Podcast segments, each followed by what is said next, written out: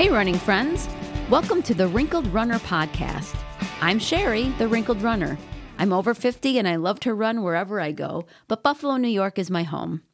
If you are looking to start to run or you're an older runner, this podcast is especially for you, so subscribe now. I love to help people get running and keep running. Back in 2020, I was supposed to run the Flying Pig Marathon, which is held in Cincinnati every May, and I had started training for it and was even on a cruise in March of 2020. So I had to train on a treadmill in the middle of the Caribbean. Uh, so that was, I tried to plan my down week for that so that I wasn't running, you know, too much uh, on a cruise. But shortly after that, the Flying Pig was canceled because of COVID, and I was deferred until 2021. Then again, they held that as a virtual race. And I don't know, I've just never done well with virtual races. It just wasn't something that I really was interested in. So I decided to defer it until 2022, so a few months ago. So I started training in January and I it wasn't really going great. I got COVID in January. And even though I have been running the whole time throughout COVID and just consistently, but I wasn't training for anything. I hadn't been in training for at least a year and a half. So even though I was running, I wasn't training things, I was running slower and easy most of the time. And, you know, maybe I would go out for six miles, would be my max or whatever. But I knew starting out, first of all, that I did not have a great base for starting to marathon train and it just wasn't strong and I was not and I wasn't strong enough as I have been in other years. So as I started it was really hard and I live in Buffalo. So when I do a spring marathon that means I am training January, February, March-ish. And if you've ever been to Buffalo or you've heard of Buffalo, you know that I was running in very cold conditions in the street um, people just you know a lot of people don't shovel. And so you're running in the street. It's very icy. Uh, it's very dark. I would start running before the sun would come up. And so it was just it was really hard to begin with. And i because i my running fitness wasn't up these runs um, were it wasn't fun at all. When i'm at my running fitness best i like to be able to say that if there's a half marathon next weekend, I'd be able to jump in it and I would be able to run it. So I was not anywhere near in that shape when I started training for this marathon. So it was already not fun, I guess. And marathon training, I don't know that you ever can call it fun, but it I I was just burning out very very quickly. So a week into the training is when I got COVID. So that was I was down for that. It was totally exhausting. And then we had a vacation in Cancun uh, in March.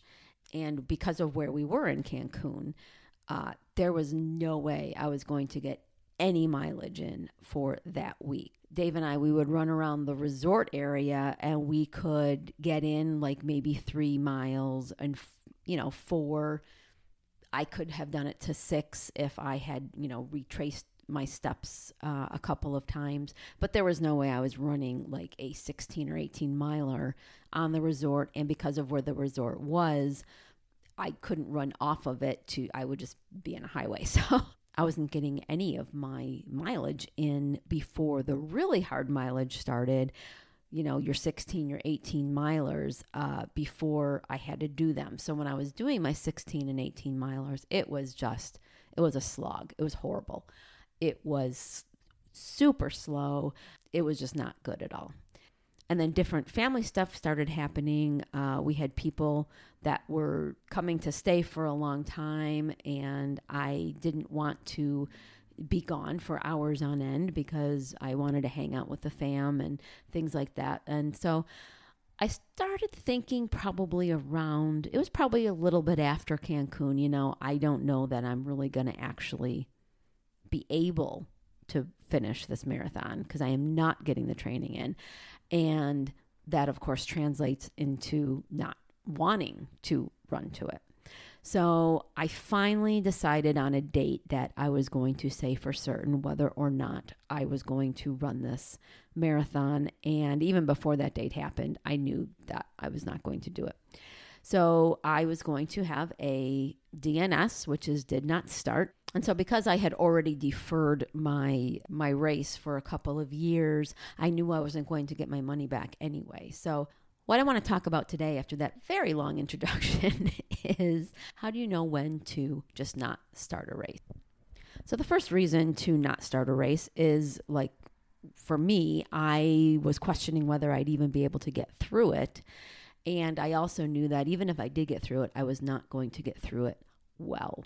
So to put in all of that time and all of that energy into a race that I knew I wasn't going to do well in, I decided my energy was better spent getting a better base and building back up into a running fitness where now over the summer I've been training for a half marathon and then from there I should be ready to get back into a marathon. So, uh, a good reason not to start is if you care about what your race is going to look like or or how you're going to finish, and you know you're not going to. Um, that's a reason to not start it to to save your energy for the next one and to put some energy into getting back into the running fitness where you're able to run again well uh, now, another good reason I didn't have an injury, but I very well could have had an injury or developed an injury uh, trying to get back into marathon readiness because I did not have a good base. And so, if you're starting to feel niggles, if you're starting to think that maybe you're injured, that's another reason not to even start a race. Um, to go through all of that training with an injury and then run the race with an injury, you are just destroying yourself for your next race. So you may want to decide early on or even late in the process that, you know what, having this injury, I'm. I'm much better served by rehabbing the injury and getting it taken care of than trying to push through and get this race done. A stress reaction or a stress fracture can turn into flat out broken bone if you're going to, especially if you're going to run a longer distance and you're going to push yourself through a race. So, an injury is also a good idea to step back and say, you know what, maybe I should not even start this race. There was a race a few years, it was a few years back now, a half marathon that we were going to run, and I got sick a couple days beforehand, and it was like a fluey kind of thing. And, you know, for some people, if like if I have a cold and I'm going to run a 5K, I may be able to get through that. Um, although in this day and age, everybody around me would just think I had COVID, but the half marathon, you know, with a with a flu type of situation, you're not going to be able to get through it, you're going to just feel really, really bad. So even the morning of or a couple days before, you may have to decide that that race is just something that you're not going to be able to do. Now, for my husband, a good reason that he might not start a race that he's trying to uh, do well in is heat and humidity for him anything over 75 degrees if it's like a half marathon or or like a 15k or something like that he would be better off not running it because he runs the risk of really having a heat issue uh, with the run. And so if it's a long run like a half marathon or so he may not even start if he knows that the weather is going to not be in his favor, not only because of he knows he's not going to do well, but because he has a thing called cardiac drift when he runs and his heart rate starts raising in the heat and he cannot get it back down. And it just kind of, even if he slows down, his heart rate will still stay at a certain level. And if he starts running again, it will go up even higher and then it won't come back down and it just kind of ladders up that way. And he has been in some pretty dangerous territory once in a while on our really hot runs. So for him, it's a safety issue uh, to have a very hot day and he knows that no matter if he tries to cool off or however much water he drinks or whatever that it's just not safe for him to be able to do that the other reason you might not start a race is just life. Whether or not you get the training, sometimes things happen and they are either very stressful or very traumatic or very just something that you don't, you can't fathom handling. And you just might decide, you know what, this this race is just not my priority right now. And that is something sometimes we have to take in consideration as well that our mental health is not going to allow us to go and race or feel good about the race or we have so much going on that we're that's all we're going to think about during it is that thing that is happening in our lives at that moment that is just all consuming.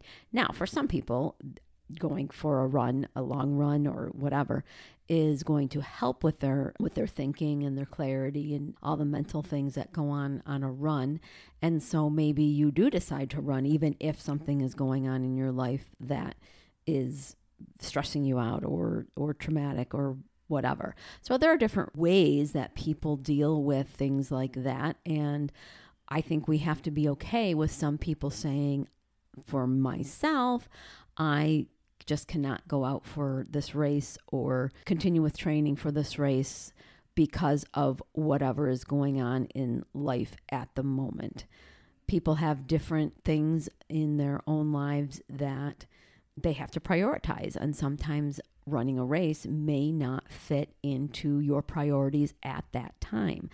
And for longer races, for halves or fulls or ultras, we put so much time into training for that that it's you know you're talking months so there's sometimes maybe things halfway through your training or a few weeks before the race that come up that you certainly were not expecting and that is absolutely a reason to pull out of a race is if life is just throwing fastballs at you and you're trying to juggle everything. Sometimes the priority of running and racing does have to fall down on the list um, because we have family obligations or work obligations or different things that interfere and get in the way. So that's another reason why maybe you do not start a race or you do not even complete the training for that race. One thing that I had to acknowledge when I was not going to be running this marathon that I knew was going to happen was the morning of the race.